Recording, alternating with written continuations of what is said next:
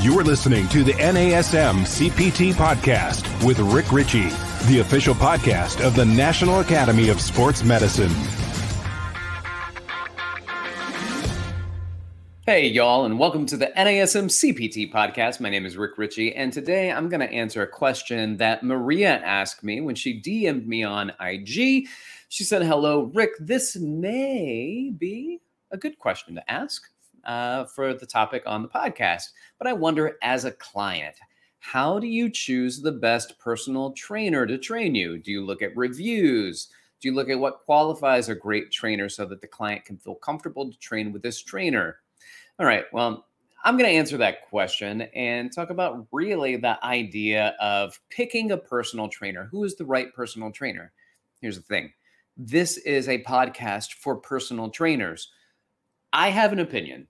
I have an opinion that every personal trainer should have a personal trainer, or at least at some point in their career, they should have a personal trainer. I also don't necessarily feel like it should be a trade off. You train me, I train you. I think that's valuable in certain ways, and that and, and, and it saves you money. So that could be kind of a longer term approach when working out with other fitness professionals. But I think you should also pay for it I think you should understand the value of a dollar as a client because that puts into perspective a little bit about you and what you do and how much money your clients are paying. And that then, like when you're doing that, you're like, hey, man, this person's not really paying attention to me. Do I do that? This person isn't really programming that well for me. Do I do that? So I want to have a good discussion about picking the right personal trainer to you as personal trainers, not necessarily for you to get the right personal trainer, but I think you should have one at least in some point in your career. I have, you pay money for it and lets you understand the value of the session and the value of the money and the time that you spend as a client and what you get out of it. All right. With that said, let's talk about what's going on here. When signing up at a gym, it's best not to just work with any old trainer that gets assigned to you. I think the number one thing that you should pay attention to, the first thing, the first thing is not education, their certifications, all that stuff. It's really comfort. And if you're at the gym and you see people and you see styles and you see interactions with clients, and you have a better idea which of these trainers is going to make you feel more comfortable. Now, some people like the I don't want to be comfortable. I want to be pushed. Well, you can be pushed and be comfortable with how they're pushing you. And there's comfort in some discomfort, don't get me wrong, but is it the right person for you? All right, the second one outside of comfort, I think, is their style, their style of training. And this might be where somebody says, Well, I do want to be pushed. Some people want the drill sergeant style. Let's bark, let's go, do what I say, let's go, move, move, move. And some people don't jive with that at all. It doesn't feel right, doesn't make me feel comfortable. It's not the right style for me. And so there are trainers that have different styles, and sometimes those styles are completely different than the personality, the ones that you want. So don't think that just because somebody is quiet, they don't like uh, the trainer that is the drill sergeant. That's the push and the go and the go. Uh, I have a business partner. I love the way he trains, but he is a no nonsense trainer. And I tend to be a bit more empathetic with my clients and and I love how he trains. I really like how I train as well. So you can also mix and match. You can have styles that that vibe with you and they could be on a kind of a spectrum. And that's cool too. Now let's get to the stuff that you know I'm going to talk about which is education, certification, specializations. So, first and foremost, the standard in our industry are certifications. And I will tell this story. There was a there was a trainer at a place that I was managing, and there are outside trainers coming in training at residential buildings, and wasn't um, wasn't impressed with the certification that the guy brought in. So I'd never heard of it before. So I looked it up.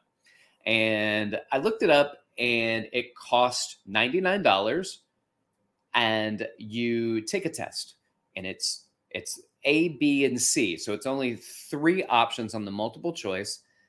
You can take the test as many times as you want to, After you pass the test, you pay the $99 and then they give you your certificate. So I'm thinking about that and I'm going, well, you have really the the you don't need to know anything about personal training. You just take the test as many times as you want, as many times as it takes to pass it. And then once you pass it, you pay the money and you are certified through that company. Well, that company is clearly not accredited. Nobody would ever accredit that certification. Nobody is going to stand behind that certification as a means of quality education. It doesn't mean that the information that they have in their textbook, uh, it doesn't mean that it's bad I think all education is good, but the testing criteria was not solid.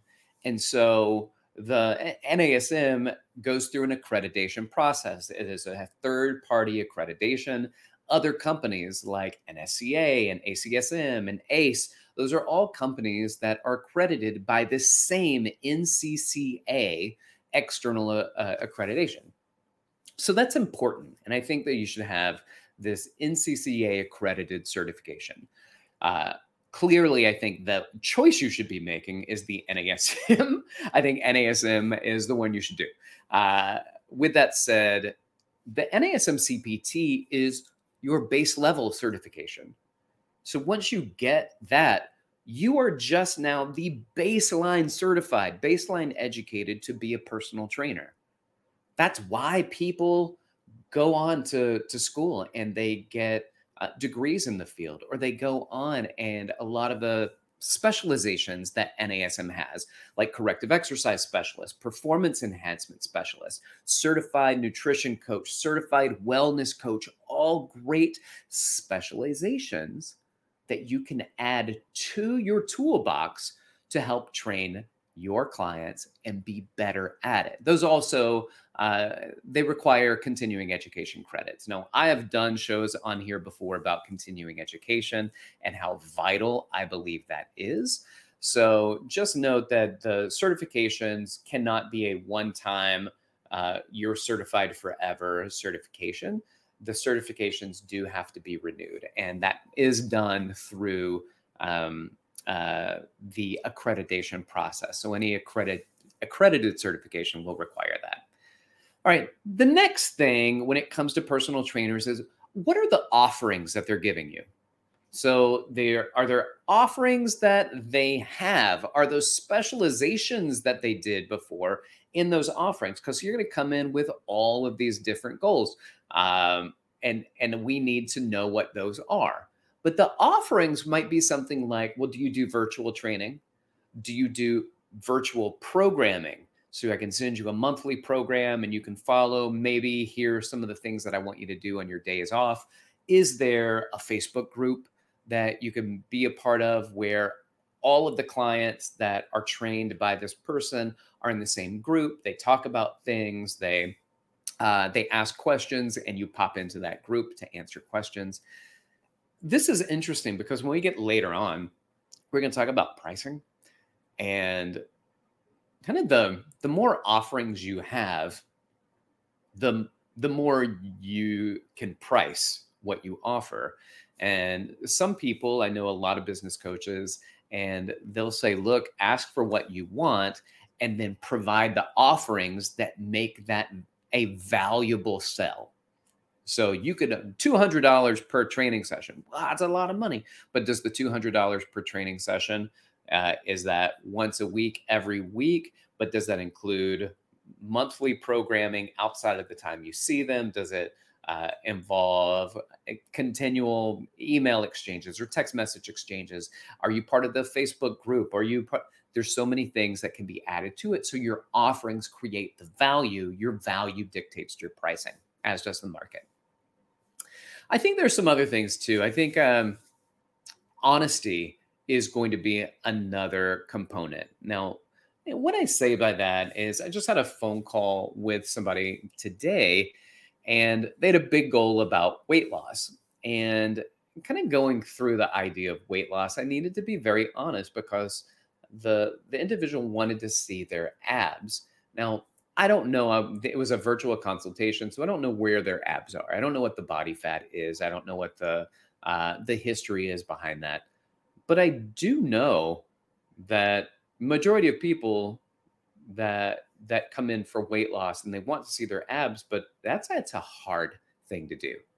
So it's it's not just the training session. It's not just the time in the gym. It is the nutritional components that go along with it. It is the time that you have to spend. It is the discipline that you have to have. It is the behaviors that have to change. And if if I don't address that with you, then uh, I can I can sell you by going, oh yeah yeah yeah that's not a problem. Yeah, I'll take care of that.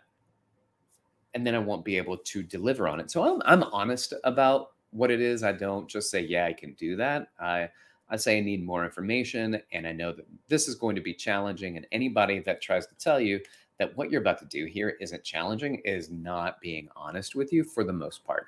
Same thing with performance. Same thing with athletes that I work with that really need some corrective exercise and they have to do things on their own. But some of the elite athletes don't like doing anything on their own. They like paying other people to do it to them. And yet, if you don't do it on your own, you have to wait for somebody to show up to work with you, then you could be out of something as well. So, I, be honest, there, there are things that you have to do, effort on your end that has to be made. Let's move on to the next one. Outside, in, in addition to honesty, is expertise in your needs. So, what if you need weight loss? You want performance, you want lifestyle, whatever it is. Does the, the trainer have expertise? Do they have specializations, education, and experience in those things? So, I, I would ask those questions. And people should be asking those questions of you as personal trainers. What are your expertise? What are you good at?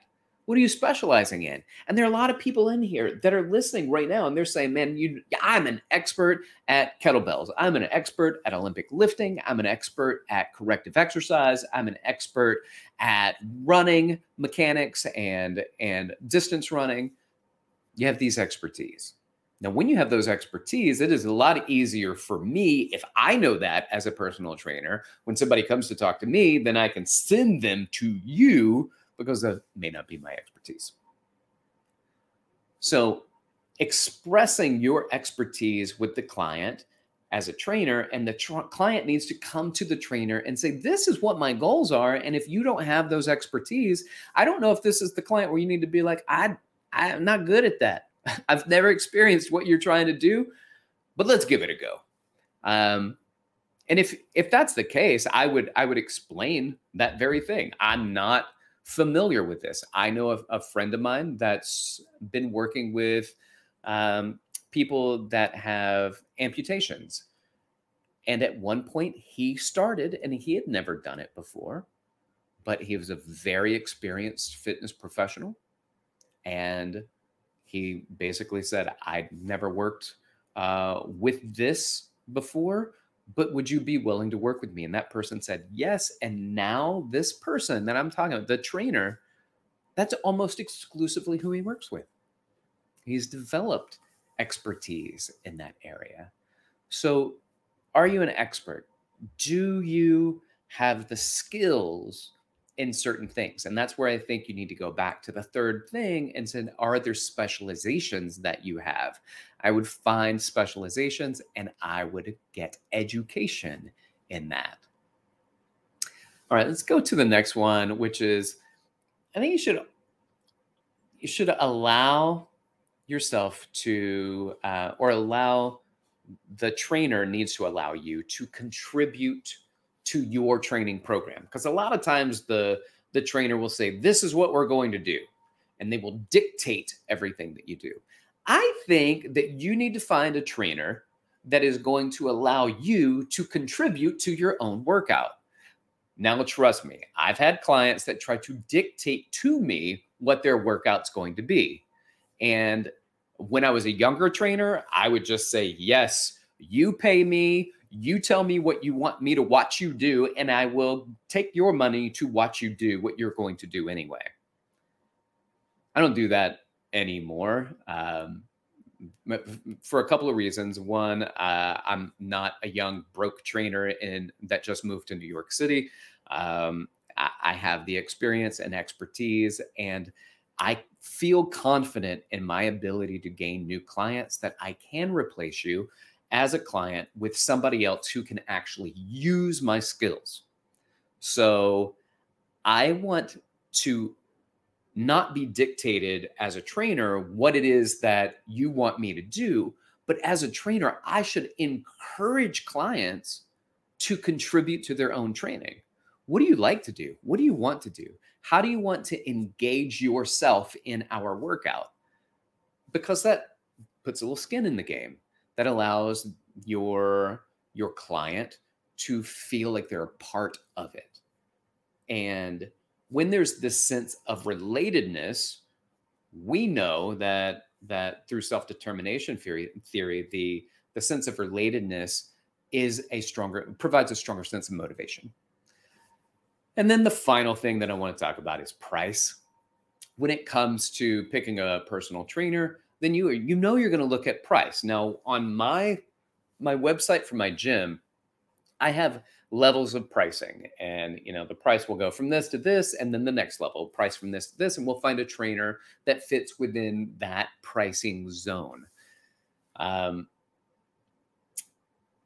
sometimes so personal training has definitely increased um, how much you pay per hour as the industry has grown and and i think that you have to look at it and say as a personal trainer, sometimes I look at it and I get worried, right? Like I, I would I pay that much for my services?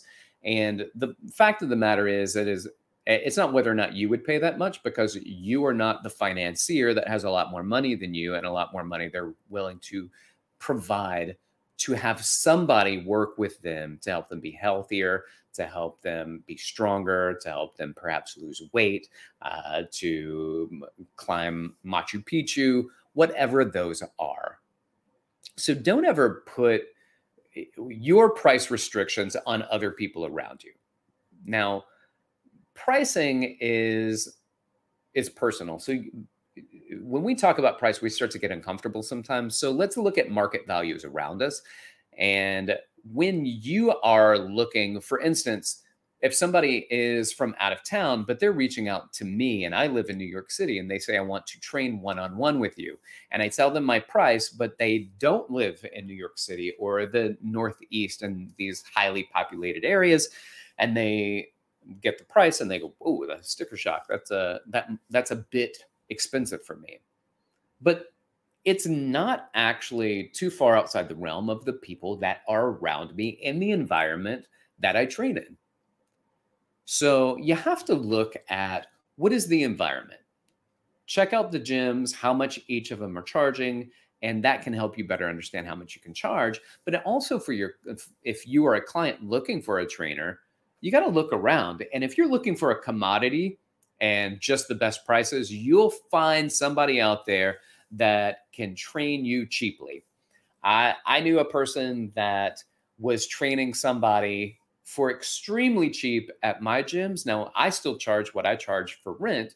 They would pay me, but they were only making like 10 bucks on top of it uh, for the hour. And I had to talk with them, have a conversation with them. Now, their business isn't my business. As long as they're paying me, it's fine. But I did want to talk to them and and express how you are not a commodity.